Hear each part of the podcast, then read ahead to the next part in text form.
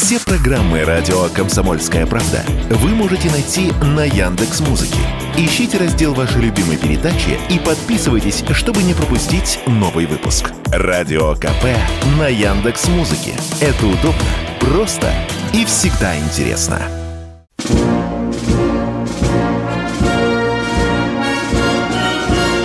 Военная ревю. Полковника Виктора Баранца. Доброе утро, здрасте, здравия желаю, говорит военное ревю радио «Комсомольская правда». Всем-всем-всем, кто нас слушает. Мы начинаем очередной выпуск. И с вами его, как всегда, проведут полковник в отставке Виктор Баранец. И еще один полковник в отставке Михаил Тимошенко. Здравствуйте, товарищи. Страна, слушай. Приветствуем всех радиослушателей, Четланы, господина Никто. Громадяне – Слухайте сводки Софинформбюро. Дивись, Микола. Поехали, Виктор Николаевич. Прежде всего, уважаемые товарищи, я должен напомнить всем нашим радиослушателям, читателям, что сегодня день воинской славы. Сегодня день полного освобождения Ленинграда, Сталинграда, извините, Ленинграда от э, гитлеровского окружения. 900 дней провел Ленинград в этой блокаде. И вот так случилось, что именно в этот день, 27 января, совершилось это историческое событие. Я в прошлый раз назвал вам страшную цифру тех, кто погиб в Ленинградской блокаде. Только от голода умерло больше 600 тысяч человек. Будем помнить об этом. А сейчас о теме нашей передачи. Неделю назад, вы помните, звонила радиослушательница, просила рассказать о министре обороны Игоре Николаевича Родиона, бывшем министре. Мы так будем поступать с Михаилом всегда, потому что ваши пожелания для нас свят. Один из радиослушателей попросил рассказать про польский военно-морской флот – мы откликнулись на это. Сейчас вы просите рассказать о Родионове. Другой просит рассказать, а есть ли в российской армии э, горные егеря. Мы будем идти навстречу вашим пожеланиям, потому что мы работаем для вас. А сейчас кратенько позвольте рассказать вам все, что я помню о бывшем министре обороны генерале армии Родионове, поскольку я был его секретарем мне было известно многое из того, что не всем было известно. Но я все-таки начну с известного. Вы знаете, что назначение Родионова было нежелательным для Кремля, особенно для Ельцина. Потому что он на этом посту вместо Грачева видел совершенно другого человека. Я вам скажу, целую армаду приглаша... предлагали Ельцину назначить на пост министра обороны. Там целый выводок э, пиджаков был. Но, тем не менее, случилось то, что случилось.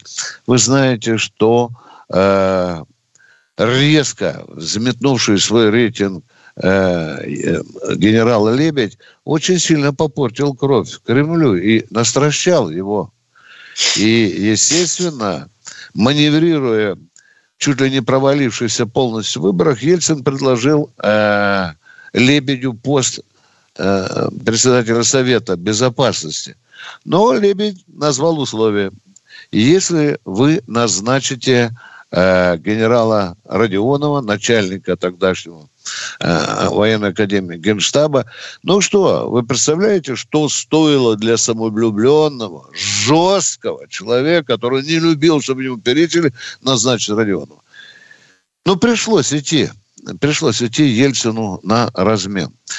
Так вот я скажу первое, что мне очень хочется сказать. Родионов люто ненавидел Ельцина, но никогда как положено военному человеку, публично не выступал против верховного главкомандующего.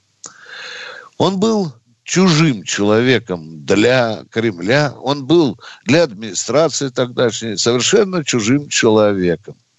Ну, что я помню, что было, да, вот пришел Родионов первый день в кабинет, свой огромный кабинет, это было на Арбате, и над его рабочим столом красовался на портрет Ельцина.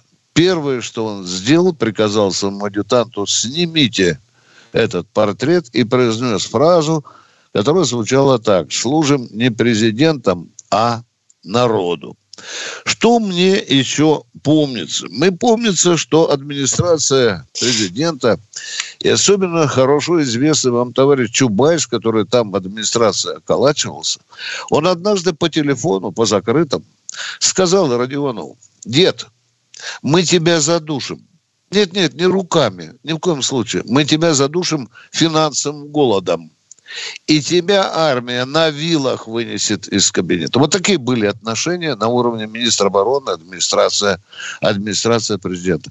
И душили. И душили. Однажды меня вызвал кабинет министра обороны и так зло бросил мне листок. Это был отчет правительства о финансировании силовых структур. Везде было финансирование. Да, это, это были тяжелый год, конечно, там, 96 -го года. Там нигде, никто на 100%, но, но, другие силовые структуры, я читаю, 80%, 75%, даже э, 85 было процентов. А последний стоит армия. 15 процентов. Разозленный министр сказал мне, созывай пресс-конференцию, мне надоело это издевательство. Давай 300-400 человек, в конце концов я должен стукнуть дверью. Я не потерплю этого финансовой дискриминации. Я сказал министру обороны, что он еще нужен России, не надо торопиться на пенсию. Давайте я подставлю свою тощую грудь под этот финансовый... Я проведу пресс-конференцию, сделаю заявление. Я сделал заявление, и сразу же министру обороны последовало указание с Кремля. Заткните рот своему пресс-секретарю. Даже специальное заявление администрация президента сделала по первому каналу, э, нашему государственному каналу, где диктор Гмыза, видно, чтобы поиздеваться надо мной, сказал такую фразу, послушайте. Некто полковник Баран ЕЦ сделал непозволительное для Кремля заявление. Каким был Родионов? Много фактов могу вам приказать. Ну, стал министром обороны Игорь Николаевич Родионов. Жил на Белорусской, в распашонке, в двухкомнатной. А тут стал министром обороны, а был такой генерал, который, знаете, заведовал распределением квартир. Он пришел к министру обороны и говорит, товарищ министр обороны, у вас другой статус. Вы живете в этой вот крохотной двушке на Белорусской. Э, я вот вам целый пассианс предлагаю пристойный. Квартир на Рублевке, конечно. Ну вот посмотрите, вот 200 метров, вот 250, вот здесь разные этажные. Родионов посмотрел на него и говорит, а что подумает? Это было про меня. Что подумает армия? Я еще ни черта не сделал для армии, вы меня уже переселяете. Товарищ генерал, я не вижу, что вы понимаете ситуацию и мое положение в ней. Пожалуйста, вернитесь в кабинет, напишите рапорт об увольнении. И это было сделано. Этот рыдающий генерал сидел у меня в кабинете и упрашивал, чтобы я отговорил министра об увольнении. Не получилось. Что я еще помню? Пожалуй, наиболее яркий эпизод, который остался в моей памяти, это поездка в Приморье, в Уссурийскую, в Уссурийск, в пятую армию, которую в свое время командовал Родионов. Мы прилетели туда такой внушительной бригадой, человек 15, и Родионов сказал всем членам делегации, значит, пока я буду проверять мобилизационные планы, планы дислокации дивизии. Когда я буду смотреть карты, документы, все вы должны разбрестись, разойтись по квартирам офицеров. Беседуйте с народом. Принесите мне правду суконную в клювике. Вот сейчас я закончу часа через два. Вы мне будете рассказывать, что говорят люди. Беседуйте с женами, с детьми. Потом я вас закрою в кабинете, вы мне доложите. Ну вот, мы собрались после этой беседы, заходит Родионов, и мы сидимся, как на похоронах. Веселых вещей не было, да? Встает один из членов делегации нашей, говорит, товарищ министр обороны, Мне прискорбно сообщить вам, что в царской семье настолько голодают, что офицеры со своей столовки в карманах детям хлеб носят. Тут Родионов чуть не озверел. И вот после работы, после того, как состоялось итоговое совещание, после работы пятой армии, ну что ж положено. Часа четыре, пять, шесть мы по штабам, каждый беседует по своему направлению, узнает, чем существует и как существует пятая, а, пятая армия. И друг же, ну что наступает, пойдем ручки помоем, куда там, дом офицеров – такая поляна накрыта, как футбольное поле. Я заглянул в щелочку, там крабы лежали, как, знаете, башня танка. И несколько свиней так с укропчиком во рту. И министра обороны приглашают. Отведайте, пожалуйста, вот наших блюд, Игорь Николаевич. Игорь Николаевич с размаху стукнул дверью и сказал, все на борт самолета. А вы, командующий, пригласите сюда ребят с семьями офицеров, которым я дал досрочное звание. И пусть они здесь как можно поедят. Потому что они в карманах детям хлеб носят. И мы уехали. Об этом случае до сих пор помнят в пятой общевойсковой армии. А сейчас перерыв.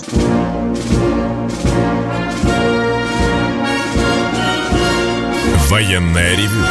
Полковника Виктора Баранца. Продолжаем военное ревю. С вами полковник и баронец Тимошенко. Одна фраза о специальной военной операции. Никаких радикальных перемен нет. Но на один факт я все-таки хочу обратить внимание. Украинская сторона предложила российской обменяться телами погибших военных. Такой обмен состоялся по формуле 77 украинцев, 55 россиян. Продолжаем военное ревю и ждем ваших звонков. Валерий у нас в эфире. Здравствуйте. Здравствуйте, Валерий. Здравствуйте, товарищи полковники. Вопрос такого плана. Мне вот э, хочу спросить про э, ситуацию с пленными. Мне хотелось бы узнать, э, когда у нас в руководстве страны изменилось отношение вообще к плененным. Я вам сейчас э, уточню, что я имею в виду. Буквально несколько лет назад, когда в Сирии мы начинали воевать, был такой случай, когда сбили летчика Филиппова такого, которого окружили игиловцы, и он до последнего патрона острелился, а потом гранатой взорвал себя с криком «Это вам за наших ребят». А буквально под Новый год, в прошлый обмен, который происходил с Украиной, увидел в телевизоре такой репортаж, что самолет приземлился в Чкаловске, наверное, или где он там. И вот журналисты бегут, значит, к нашим вот этим которые на обмене были, и берут интервью, а они чуть ли не герои у нас. Так все-таки кто у нас герой России? Тот, который себя действительно показал мужчиной и не сдался в руки врагу, или тот, который попал все-таки к врагу и, вероятно, был завербован даже, или как? Вот э, все-таки где, где правда? есть доказательства. Доказательства это контрразведка должна выяснять. По крайней мере, а во время Великой Отечественной войны. А во время Великой Отечественной войны. Дайте нам поговорить. Стоп моторы. Все. Вы не даете да, досказать нет, вопрос. Нет, нет, нет, нет, нет, все понятно. Вы задали да, правильный давайте. вопрос. Это герой или да. предатели? Сейчас вы замолчите, да. закрыл ротик и слушайте, что вам говорит Тимошенко, потом я. Михаил, продолжай, пожалуйста. У вас есть доказательства, что они завербованы?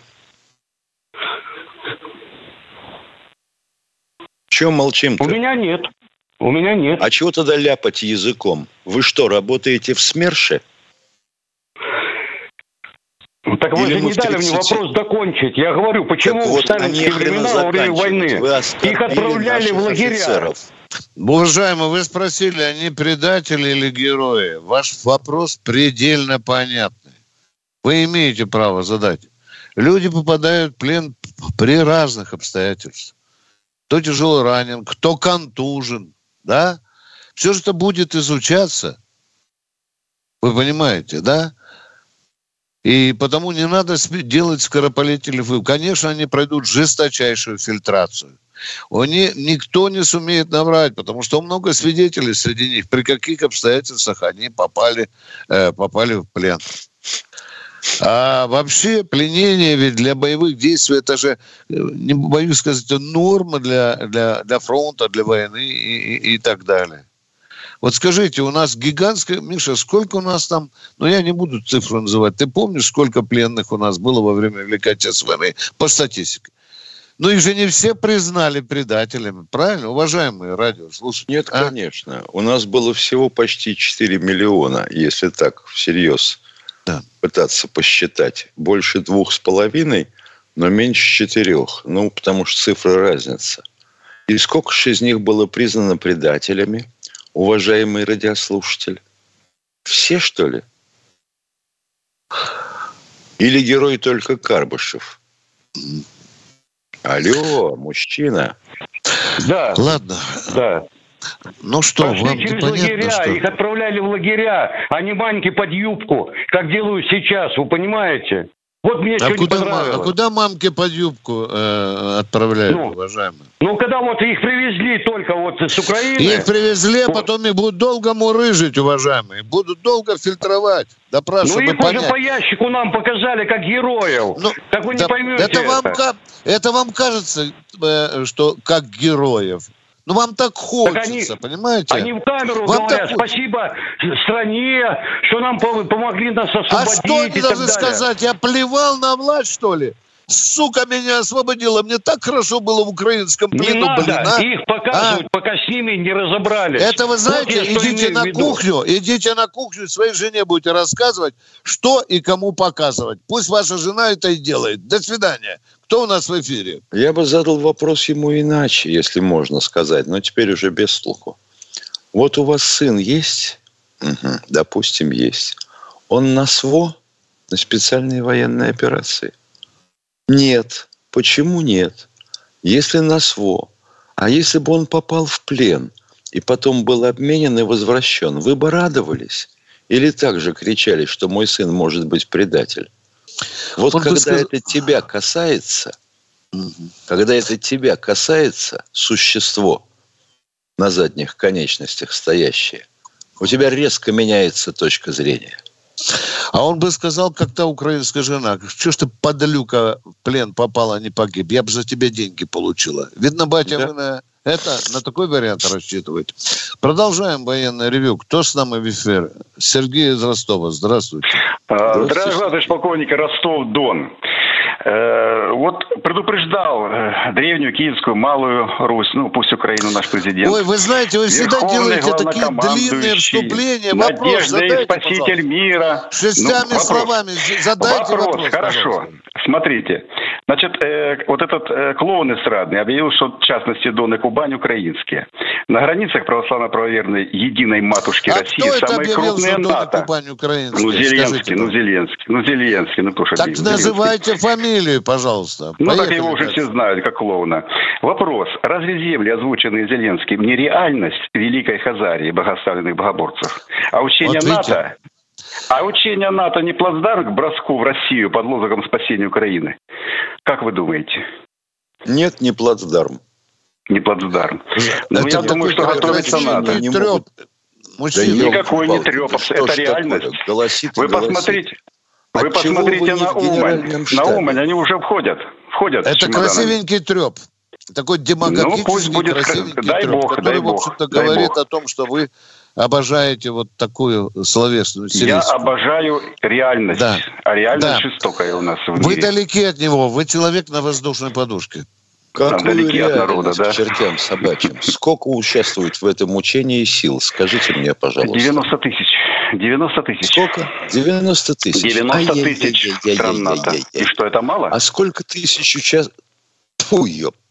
Что ну, у вас ой. за прорыв? Сейчас детей такой? выводить будут из комнат, не ругайтесь. Да ладно вам Но... тарахтеть. Я вам пытаюсь Но... ответить, а вы, оказывается, в ответе слушаю, не нуждаетесь. Слушаю. Вы в ответе не нуждаетесь. Сейчас я вас отключу и отвечу всем, чтобы давайте, вот таких давайте. вот, как вы, истериков, лишали свободы и отправляли а, а, люди в белых халатах э, в отдельное такое помещение, обитое мягким всем, чтобы человек себя не повредил. Сколько тысяч человек признавали наши, участвуют в учениях на границе Украины в 2020 каком? Втором году. Скажите мне, пожалуйста. Ушел. К чему теперь рыдание? Понятно. Там было 250 тысяч, и это мы признавали. И мы с этими силами вошли на Украину. И какой к чертовой матери плацдарм получился? Ты думаешь что-нибудь, что лепишь, джентльмен? Но зато как а. красиво звучит, да, какая стилистика яркая, да, а что какие, какие-то хазарийцы мелькнули, понимаешь, вот так О. глубоко всегда берет из-за угла. Вопрос как кочерга. Кто у нас в эфире? Будьте добры. Александр Камчатка, это свято. О, добрый день, товарищи полковники. Добрый, добрый. Вот я сейчас только отправил, проводил на самолет посадил своего родственника, самого близкого. Он 15 дней здесь был в отпуске. Две медали, два ордена за полгода. И вот он сейчас вот про пленных, туда-сюда, не знаю, что там про пленных. Мы, говорит, в плен приказ не берем, обнуляем. Он сапер, ставит мины противотанковые. Дело то, что, говорит, мы, говорит, первый раз вошли в блиндаж в один, и там от стула сделан электрический. Обычно стул гвозди вбиты, трансформатор 380 вольт. Солдат наш обгоревший, черный лежит. На нем сидит привязанный скотч. А вот двое спороты животы и колючая проволока мотки в животе. Все, говорит, полностью. Только ноль. Провели допрос, там ФСБшники, кто и сами они приказывают. Лопаты выкопали ямы. Сами себе. Но дело не в этом. Вы понимаете, они ночью саперы работают. Один тепловик на взвод саперов, один инфракрасный прибор, один на взвод. Они, говорит, по ночам пытаются саперов выловить, потому что карта минных полей, это для них свято, взять сапера. И все, говорит. И два плаща, которые реально помогают тепловизору. Два плаща на взвод. Вот это, это очень важная информация. Вот это вы совершенно правильно рассказали всем тем, кто нас слышит. Каким образом вы снабжаете войска? А то гордо докладываете, что вот мы тут засерили минами, а вот тут мы их сняли. А в каких условиях работают люди? Как в интервале 41 и 45 год?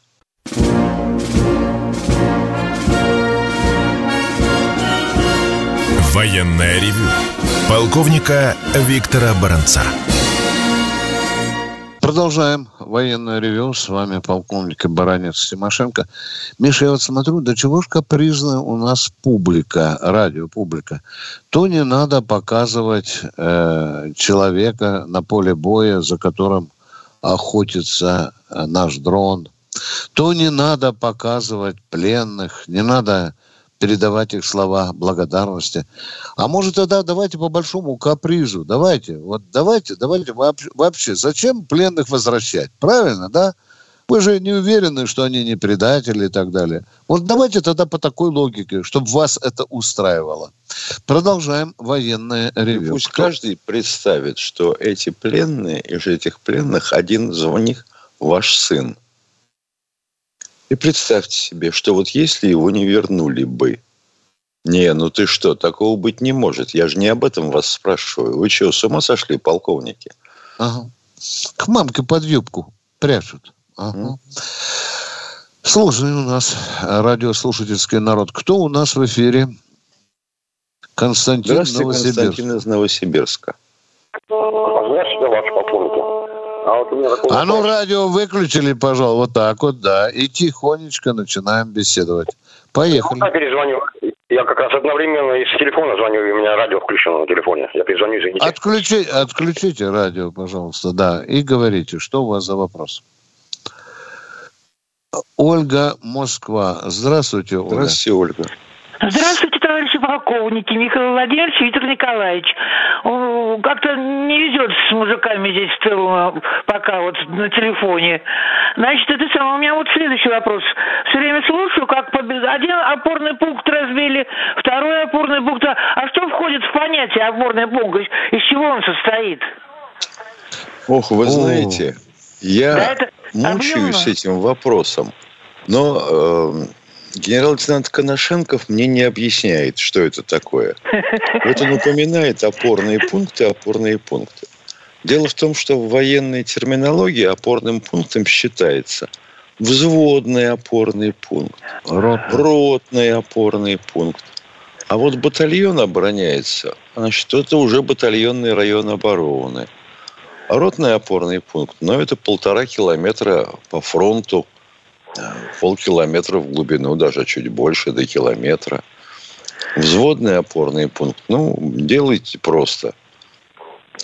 Сколько там есть? 20 человек, 20 человек множим на 10, вот те 200 метров по фронту, плюс фланги, плюс зазоры и промежутки с соседями, вот где-то метров 300.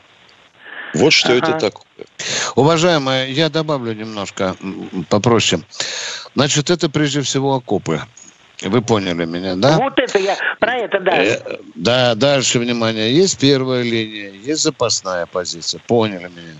Потом есть доты и дзоты, пулеметные гнезда, блиндажи. Вот это все включает взводные опоры. Есть командный пункт, безусловно. Вот, вот. безусловно. Хотел вот, спросить, все. а команда ну, есть? Командный да, пункт, там да, стоит да. копье с красным знаменем. Да. да. А, хрен. Там командир сидит, да. Мы понятно вам объяснили. Да-да-да. И второй вопрос, Виктор Николаевич. Это самое, вот э, слушаю, говорят, раньше говорили огонь, залп, это 333, когда даже стреляла пушка, а теперь говорят выстрел. А это с чем связано? С низкой дисциплинированностью расчетов артиллерийских. То есть огонь это еще можно?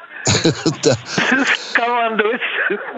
А не просто выстрел. Есть, выстрел. Есть боевой устав у каждого вида вооруженных сил рода. Там все четко прописано, что должен сказать да крик выстрел, в общем-то, предназначается для расчета, чтобы голову не подставить под откатывающийся казенник.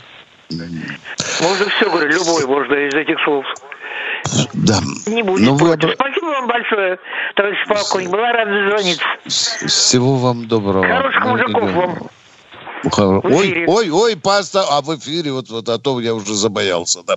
Поехали, поехали. Кто у нас следующий? Юрий Краснодар. Здравствуйте, Юрий из Краснодара. Доброе утро, товарищ полковники с прошедшими вас всеми праздниками. У меня два вопроса. Первый вопрос Михаилу Владимировичу. А, скажите, пожалуйста, что-то последнее время не слышно про Абрамсы и Леопарды, э, количество подбитых. Их, в смысле, нету как бы на поле боя? Подбили все или а просто, просто не имеют корреспондентам надоело об этом писать, как я понимаю. Ну, подбили и подбили. Гори он синим полымем. А леопардов было сколько поставлено? По-моему, 71, да? Говорят, 25% вы, каждый четвертый. Ну, так. вот считайте, значит, 30 штук подбито. А Абрамсы они держат тылу. Мы боимся, да. что они готовят группировку. Ну, американцы просто боятся, чтобы не показали, как они горят хорошо. Это же, это же антиреклама. И второй вопрос, пожалуйста, уважаемый. Да, Виктор Николаевич, к вам второй вопрос. Скажите, пожалуйста, вот э, по окончании специальной военной операции, да, по-любому будут делаться какие-то выводы, да, и в отношении тактики, и в отношении вооружения. Э, скажите, пожалуйста, а вот не лучше было бы нашей армии и подготовки бойца, да, если брать, например, э, тех же артиллеристов, мотострелков, чтобы их, их, их всех готовить по программе спецназовца. То есть, э, чтобы... Э, ведь хорошо подготовленный спецназовец, да, один может все равно процент выживаемости у него большой, чем, скажем, у того же мотострелка. Простите, да, встречный вопрос. Простите, ага. встречный вопрос. Да, как да. вы представляете себе подготовку артиллериста по программе спецназовца? Или летчика, или ну, танкиста, то есть, да. Нет, то есть э, солдат должен быть универсальный, я в этом плане говорю. То есть должен Это вы американских это- насмотрелись? Нет, нет, Нет, это солдат нет, будущего, нет, я так думаю. Ну так Не, вот посмотрите, не как было выглядят да? те, кто сдает на краповый берет, а это, по сути, проверка на подготовку пехотинца к выполнению задач. В каком они состоянии завершают бег по дистанции с вываленным языком. А теперь артиллерист, он что на себе должен? Снаряд нести или пушку буксировать? Ну, Спецназ потому конечно. и называется спецназом, что у него специальная тактика, специальная обученность. И эта обученность отличается от простых мотострелков, артиллеристов, танкистов и так далее. Вот так мы ответили на ваш вопрос. А мы идем с Спасибо. Михаилом к следующему радиослушателю. Здравствуйте. Щелково Владимир у нас. Владимир, здравствуйте. Здравия желаю. Здравия желаю, товарищ полковник. У меня такой вопрос. Э, Должны ли были сопровождать истребители наши? Вот, первый и второй. Если должны были, то почему не сопровождали? Нет, этого это Почему не они должны сопровождать транспортный самолет над нашей территорией, истребители? Может, А, нам и пассажирские рейсы сопровождать истребителями? Тем более, что мы это- предупредили украинцев, и они знали об А. этом хорошо. А знали маршрут, знали время Да. пролета. Да, да. И мы думали, что они нас хлебом солим будут встречать. С- Ну, Я понятно, не думаю, что мы думали. Ага. Нет, не мы, а на командовании. Ну, глупость обыкновенная, да, согласны. Должны были Ну, сопровождать и глупость или были... не глупость, способ-то работы. О, А что истребители могли сделать, скажите, пожалуйста, в Ну, этой ситуации? я не Расскажите знаю, у них нам. радары, Без- они могли... Ах, вы не знаете, могли- вот, вот тогда не надо вопрос задавать. Ну, а вы А то, знаете, что ну ракеты- скажите. А то, что. А то, что ракета всегда выбирает цель с большей отражающей поверхностью, вам неизвестно? Это Ну, хоть известно. Вопрос в Ну, том, что должны Ну, защищать чего или нет. Нет способа. А, то есть вы хотите сказать, способов защиты нет. Ну, практически нет. В данном А, случае, да. В данном Я случае, понял. да. Да. И разрешите второй вопрос. Не Давай. надо просить разрешения, Вот. задавайте. Значит, э, вот э, до меня до- дошли сведения о, от э, э, людей, прибывающих в отпуск из э, СВО. Вот, что, ну, факты есть, и не единичные, ну, э, Какие как говорится, факты? взаим- взаимство со стороны командиров для того, чтобы уйти в отпуск, нужно заплатить 200 тысяч рублей. Ну и другие факты. Ну, Мы- как бы... Вы задали а вопрос. люди Да, вопрос, вопрос, Нет, вопрос. еще- Всё, еще. Это понятно. до конца. До конца. Да. Ну, матери все беспокоятся. И э, тут, Не ну, надо как жалость говорится, нагонять. Как успокоить? А Какие меры, какие меры ваши эм, знакомые приняли в связи с этим? Они обратились в военную Да прокуратуру, в ФСБ. Нет, не приняли. Они не вам приняли. рассказали. Они вам рассказали, да, потому вы что прекратили обратиться, это это его там сожрут или убьют, этого товарища. Это я знаю. Потому что я служил и знаю, Что что... вы факт- знаете? Вот что вы знаете? Вы что, у вас еще окопная пыль на зубах скрипит, да? Нет, что вы все нет, знаете. я служил в Красной Не Армии, надо трепаться, если- а докладываем четко. Мы не исключаем, что такое может быть. С этим безобразием нужно жесточайшим образом бороться. Да. Все, что можем А нужно сказать. ли- Все, А, ну, есть и нужно, другие это я тоже знаю. Но факты есть, значит, где-то надо Ну, об этом сообщить. есть, ну, матерям. блин, ну, ну... Матерям надо сообщить Вот об этом. лбом Публично. Зачем матерям, публично зачем пред- добивать еще матери горе еще, что меня тут грабят еще, а? Мама, а у меня командир 200 тысяч забрал. Вы представляете себе этого бойца? А? К чему вы призываете? Мамке жаловаться по мобильнику. Мамка, не могу приехать, потому что у меня командир все деньги отобрал. Перерыв.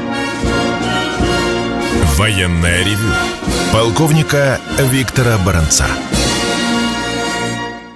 Продолжаем военное ревю на радио «Комсомольская правда». С вами полковник в отставке Тимошенко и Баранец. А к нам уже кто-то дозвонился в этой части военного ревю. И кто же это, Катенька? Назовите нам этого человека. Сейчас мы у него попытаемся узнать, а что же он у нас хочет спросить. Екатерина, пожалуйста, дайте нам следующего радиослушателя, а то вы куда... Алексей у нас в эфире. Здравствуйте. А, здравствуйте, товарищи офицеры. А, а, вопрос. Российские войска уже выбили украинских националистов с территории Луганской и Донецкой республик? Нет. Нет. Нет еще. Нет еще, да? Ну, ясно. Второй вопрос. А, российские вооруженные силы используют новое нанооружие, когда после попадания снарядов бойца ВСУ от него остается просто ничего. Он распадается на наночастицы. Странный вопрос. А что вы имеете в виду под нанооружием? Скажите нам, пожалуйста. Просветите двух полковников. Ну, просто снаряд, когда попадает в человека, с него ничего не Когда, ну, ну, ну, редко не так надо бывает. крас... что... Не надо красивых слов. Если Да. снаряд попал в человека, допустим, или упал ему в ноги рядом с ним, и это осколочно-фугасный снаряд, да, человека разнесло на куски. И что дальше? Ну, просто вопрос такой. Вот, вот, спасибо, мы вам ответили на вопрос. Спасибо. Украинские командиры часто записывают к- таких без вести пропавших, чтобы не собирать ошметки совковой лопаты. Продолжаем военное ревю. Кто у нас в эфире? Александр Петербург. Александр Петербург. Здравствуйте. Петербург, мы вас вызываем. Нижайше. Алло, алло, меня вызываете? Да, Алло. конечно, дорогой мой человек. Мы же к ну, вам хорошо. дозвонились. Отзывайтесь, Хорошо, пожалуйста. спасибо, понял. Задаю вопрос. Вопрос такой, почему вот эти ребята, которых вы пытались вывести из Москвы, они оказались в Москве? Их что, пленили в Москве самой? И Нет. второй вопрос. А Нет, их не из Москвы вывозили, во-первых, а из Чкаловской. Давайте вспомним, откуда взлетал рейс. Из Чкаловской. ну, я... Ну и хорошо, значит, их сосредоточили Точили. на какой-то территории, в каком-то учреждении, близком к Чкаловскому. Перевезли в Чкаловское, посадили на борт. Все. Ну, я слушаю только новости, так что я не могу с вами обговаривать. А вы думаете, мы слышим что-то другое? Обмен радио э, Ну, командами? мне показалось, что Чкаловск это тоже не очень близко от границы. Почему так далеко? Ну ладно. Это очень не близко потом- от Москвы, так скажем. Для этого начнем. Хорошо. Это, это Вы- аэродром Подмосковья. Второй вопрос, пожалуйста. А второй вопрос, почему там же все время стреляют, а ПВО-то наше, что ж там щелкало-то чем? А что ПВО должно было сделать? Ну, они же сказали, что видели запуск ракет, почему они их там не шибли? не Они их, вот интересно, да? Значит, э, расстояние... Вот Виктор Николаевич вчера пытался донести до нашего радиослушателя. Расстояние от точки, где упал борт Ил-76 до границы Белгородской области с Украиной где-то 80 километров. С какой скоростью, как вы думаете, летит ракета ПВО «Патриот»?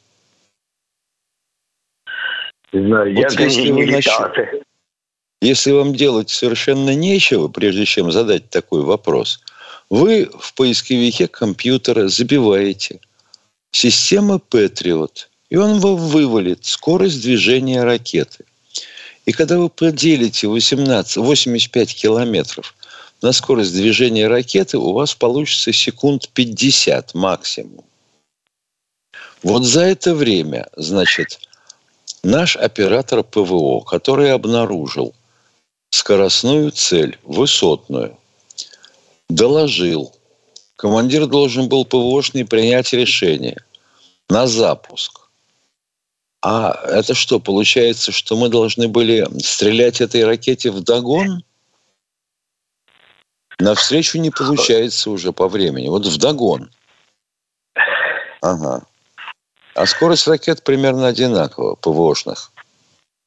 И какой такой догон получится? Понял я вас все. Все, спасибо, до неужто? свидания. Спасибо. До, св... До свидания. Спасибо, что поняли. Кто у нас в эфире? Анатолий, Анатолий Симферополь. Абонентский номер занят. Понятно. Ну ничего, дозвонится. Ростов у нас Вячеслав. Здравствуйте, э, товарищи полковники. Ну, можно одну ремарку по поводу звонившего из Ростова, который вечно льет какую-то воду, какой-то бред несет, вот аж стыдно. Знаете, есть такое выражение «испанский стыд». Вот мне за всех, от всех ростовчан хочу прям сказать. А что вас Он больше час... всего возмутило? Не торопитесь. Ну, не, мы да. не гоним куда. Один факт. Скажите народу, что вас возмутило? Меня возмутило то, что он красиво говорит, а льется вода. Вот не, он только занял время. Факт приведите, пожалуйста. У вас общие слова. Вы возмущаетесь, что он льет воду. Но в данном случае и вы льете воду. Ну, приведите хотя бы один факт, который у вас вызвал возмущение. А? Ну то, ну то, что вот плацдарм НАТО, там, да, там, вот эти учения, там, все такое, ну это же просто а, вода. во, во, во, все, ну, нет. Поехали дальше. Все понятно. Вот. Молодец. Так, второй вопрос и вопрос один. Смотрите, да. участились э, факты мошенничества. Знаете, когда в форму переодеваются люди определенной национальности, знаете, вот недавно факт был да, в, да. в Краснодаре, там собирали деньги на СВО, потом плакали да. на коленях. Потом был факт да. у нас где-то еще, то есть сели в машину, зетка, форма военная. Вот. Да. Не кажется ли вам, что нужно не мошенничество, как им сейчас приписывают, но это легкая статья. Вот. А в свете последних событий, вот что сейчас пацаны наши гибнут, вот у меня на улице только груз 200 приехал, пацан молодой, без ноги. Вот э, три минуты, вот. три минуты да, вы льете да. воду, можно я вам задам ваш вопрос, к которому вы подбираетесь? Я вам быстро сейчас задам вопрос. Да. Надо ли узаконить да. правила ношения военной формы и кто ее да. должен носить? А? Да, да, да. Ну почему же вы так не спросите? Правильно вы, я вам жму руку, правильно, вот у дорогой мальчик. американцев, у которых в каждом штате свое законодательство, существует федеральный закон. Ношение военной формы одежды при совершении какого-то преступления карается федеральным сроком. В любом штате одинаково. Вот это мы никак не додумаемся. Мы тут котов спасать начинаем, тузиков – Елки-палки. А у нас объявление, он весь соц, э, забит, весь интернет. Заходите в магазин военторг. Любая форма вам, пожалуйста. От кокарды до берцы, все, что хочешь. Бандит может запросто купить и ходить в этой форме. И ничего. А в военное время это, это очень серьезная штуковина. Спасибо, вы правильно ставите вопрос, уважаемые. Едем дальше. Кто у нас в эфире? Кирилл Новосибирск. Новосибирск. Здравствуйте. А, здравия желаю, товарищ полковник. Это Кирилл Новосибирск. У меня такой это вопрос. Вот страны Европы и НАТО помогают Украине, а вот такие страны, как Андора, Лихтенштейн, Сан-Марино и Монако, а как они помогают Украине? Если помогают, Никак они, чем? они не числятся в списке спонсоров украинской армии. Не числятся. То есть они поддерживают нас, получается? Все. Да нет, есть же страны, шутка. которые занимают нейтралитет. Ну, Хитро устроились под пеньком. Да. Андорра, ну, это же огромное спасибо государство, спасибо, Виктор спасибо Николаевич. Ну, Конечно. чего, от моря и до моря. 30 стран э, НАТО и еще 20 их союзников помогают Украине, что уже официально да. зафиксировано. Уважаемые, вот они, этими цифрами Министерство обороны используют эти цифры. Все, мы ответили на ваш вопрос. Мы с Михаилом торопимся, потому что очередь большая. Кто Новосибирск у нас еще один Здравствуйте, раз. Здравствуйте, Новосибирск. Слушаем вас. Здравия желаю, товарищ полковник. Привет. У меня такой вопрос к вам. Э, скажите, пожалуйста, вот по телевидению, по телевизору, по новостям показывают, как Украина строит э, оборонительные линии. То есть зубы дракона ставят, роют норы себе. А скажите, туда какие-то удары приходятся, нет? С нашей вот, стороны. Вот, а вот я уже, то это уже устал орать. Скоро кровь горлом пойдет. Мы не видели пока ударов фабами, когда они спокойненько, покуривая сигареты, делают эти э, суперпрочные оборонительные позиции. Я не видел, не слышал, нет данных, что мы туда фабами приложили, артиллерийской, авиацией. Мы даем им спокойно взорваться в землю. И каждый день множит наши потери, если мы будем дальше медлить. Это правда. Вы правильно ставите вопрос. Да что там бомбить? Послушайте, полковник Баранец, Там же нет военнослужащих. Там есть только строители. Вы чего в самом деле? Хотите, чтобы мы разбрасывались боеприпасами? Вот такая у нас ситуация. Действительно, это просто парадоксально. А ведь не надо давать противнику окапываться, потому что это все выльется в наши потери. Это суровая правда. Продолжаем дальше принимать звонки. Миша, 30 секунд. Ну, как да время бежит? Тимошенко, а дорогой. А? начали передачу. Да. Ну что ж, прощаемся до завтра. Мы опять увидимся и услышимся в 8 часов утра. Баронец и Тимошенко, Тимошенко. рады ответить на ваши вопросы. Готовьте вопросы обязательно. Наш телефон 8 800 200 ровно 9702. Мы завтра с позаранку ждем ваши вопросы. Это радио «Комсомольская правда». Военная ревю. Полковника Виктора Баранца.